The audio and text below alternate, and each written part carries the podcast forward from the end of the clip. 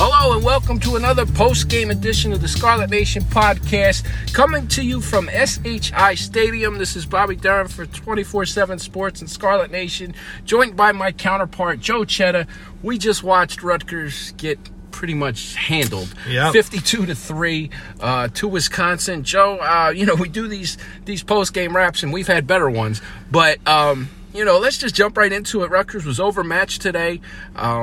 Early turnovers did them in, and really never got a chance to get anything going. I guess, what's your take from your seat in the press box? Bobby, it was kind of ugly today. I mean, coming off that resounding win against Illinois last weekend, it just wasn't in the cards today. Vedral did not play well. The defense did not play well. The rush defense did not play well. It wasn't great from the start, and then just with the turnovers, it kind of accumulated over and over. With a game like this, against a team like this, you just can't make any of those errors. Rutgers, margin for error is so slim just to keep it competitive. And, when you look back, 12-point favorite, I mean, this is just not a good matchup to begin with. I don't know. I didn't think Wisconsin had the same firepower as it did in previous years, but they're on a roll. They sure look good today. Yeah, they did. They still have the big bodies up front. They can still run the football. They're playing really good defense, too. Yeah, they were. And you know what? It just wasn't a good matchup, like you said, Bobby, because they're so much bigger, so much stronger. I mean, you could just see it by watching the game. The Rutgers defensive line was no match for that Wisconsin offensive line today. So, wasn't a good matchup. Wisconsin just controlled the tempo of the whole entire game. The time of possession was won by them all day. I mean, the play-action passing was with them all day. It was just kind of a disaster. Yeah, and, you're in the second year of a massive rebuild. And unfortunately, you have to expect some games like this because you're playing in one of the best conferences, probably next to the SEC, in the country. And you're playing against these elite level teams. Now, Wisconsin, to me, looks like they're going to represent the West. Oh, yeah, now they are. Sure. The way Ohio State's playing, the way things are up in the air, with the Big Ten East, Wisconsin's going to be a tough team if it makes it to that championship game. So I think you just have to chalk this one up, move on, because I mean, we could go back and say what went wrong and this, maybe that, but I think what went wrong was they just played a better team, more physical, more talented, more experienced, just better all around. Yeah, on paper, this was not a good matchup. What do you expect from a team that's in a massive rebuild, right, Bobby? You can't really do much. You can't really say much about this loss. I mean, Noah Vedral got banged up. They played Simon and Snyder today.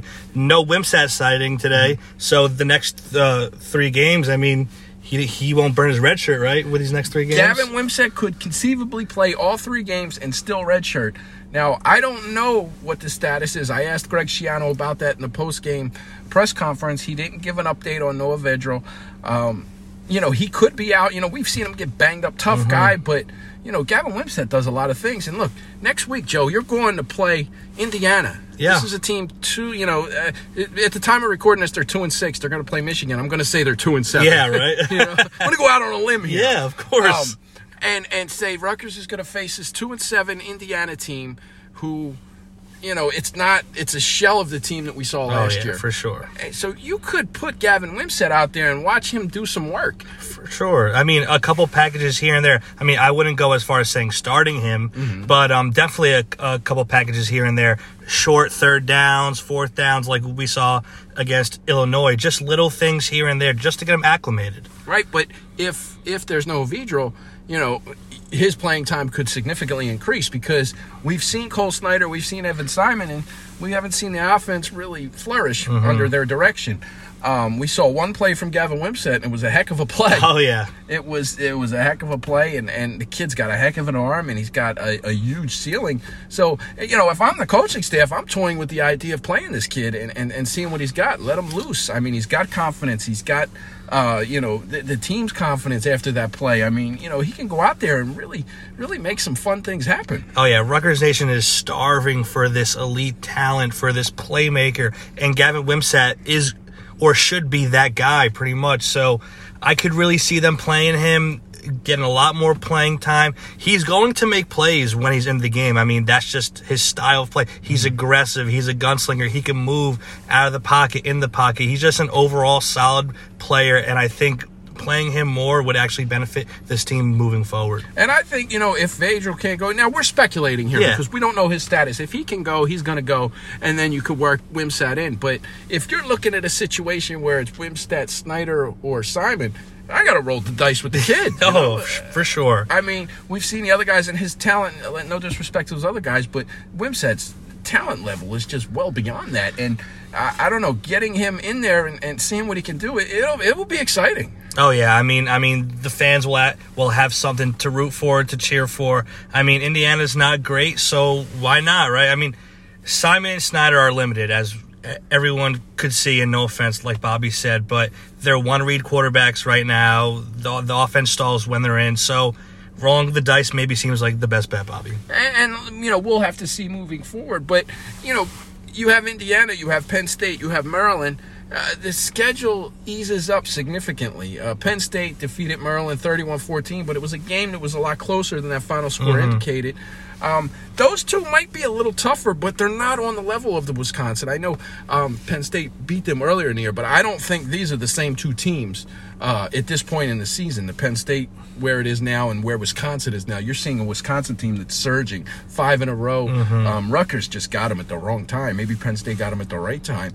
But that game is obviously going to be tough. Yeah. You're playing in front of 100,000 people in that little town, whatever it's called. Happy Valley. Is that what it's called? Yeah, Happy Valley. I don't know. I've been there. It's not that happy. I don't know. I'm just not, you know, I said it before. I grew up in Philly, and Penn State was like a foreign country. You know what I mean? Yeah. And I lost money on it against them, you know, as an 11-year-old. Hey. So I'm still bitter about that. So, anyway, you know, that game's going to be tough regardless, you know, of what happens against Indiana. But then you have Maryland at home, Thanksgiving weekend. And who knows, you might be playing for a bowl bid that weekend. It's not out of the question. I know the mood after the Wisconsin game is kind of low. Fans are, you know, distraught. You know, it was a tough game to watch. But the reality is they're 2 wins away from bowl eligibility. 2 wins that are there. You know, we like to use the term winnable games. I mean, you know, coaches and players will say every game's winnable. Of course. It's not entirely accurate, but... oh, yeah, we know. But, you know what I'm saying, these 2 out of the last 3, you know, it could be, and Penn State isn't a world beater, you know, at this point in the season. So, I mean, is it too premature, do you think, to talk about this bowl stuff? I don't think it is, Bobby. I mean, with Indiana, I mean, they're reeling. They're on their 3rd or 4th string quarterback.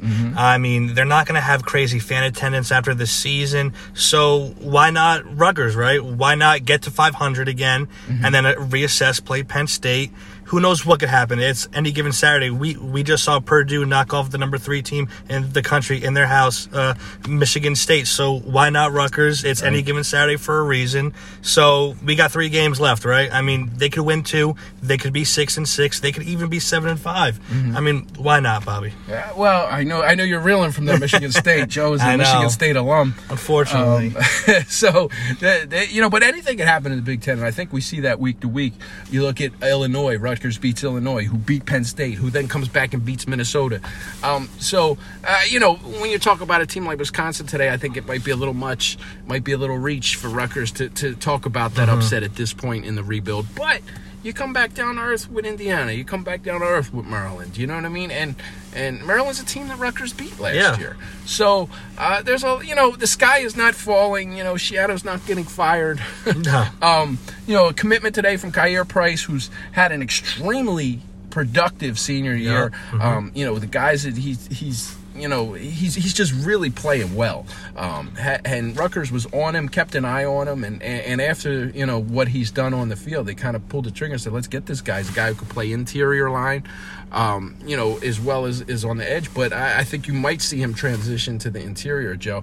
And, I mean, so it's not a bad time. 4-5 Rutgers with a chance to win 5, potentially 6 games. Yeah, for sure. So, I mean, you know, there are some injuries. Fatukasi didn't come back. At the end, Greg said he couldn't come back. We don't know about Aaron Cruikshank. It didn't look good. Not at all, Bobby. Not at all. I'd be surprised. You know, I'm speculating again. I don't have any inside information on his injury, but it didn't look good. You know, and You know, but they've been playing without him as it is. You're going to have to figure something out in that return game. I know. But you still got Bo Melton, your top receiver. You know, Pacheco was running hard today. We don't know about Vedral, but we talked about what could happen, you know, sooner rather than later now maybe. But, you know, again, there's another week, another game. And the home woes continue, though. It feels like Rutgers can't get out of his funk. I know. Home. Did they even win a game last year? No, right? Last year was all three on the road. I mean, there were no wild fans, but all three. That Michigan game was here. Yeah. One of the wilder games that I've seen in recent years here. But you can't get off the schneid at home. Maybe the Maryland game is the one they do it in. So, you know, we'll be back at practice this week reporting on everything and discussing what could happen in these final three games. We also have a home opener for basketball on Wednesday, so we'll have that. I'll be here Wednesday at football practice in the morning. I'll be here all day at the game, so that's no work Wednesday. Yeah, no work Wednesday. It's work for me. I don't know. The title's deceiving, isn't it? It is a little bit, huh? So, anyway, there you have it, our final thoughts. We didn't want to draw this out too much because it really wasn't pretty on Rutgers end. Joe, any closing thoughts? I mean, the sky isn't falling. They could come back from this, and I think they will. Next week, winnable. Honestly, the rest of the schedule is winnable. Just stay the course. We know it's going to be a long rebuild for this team. If you guys don't trust Greg Schiano, I think you guys should, because he's done it before, and I believe he will do it again. There you have it. Joe Chetta, thanks for joining us. Of course. Thank you for listening. We're closing this one out, and it's SHI Stadium. You can get us always on the message board, the roundtable at ScarletNation.com on the 24/7 Sports Network. For Joe Chetta, I'm Bobby Durham. We'll see you next time.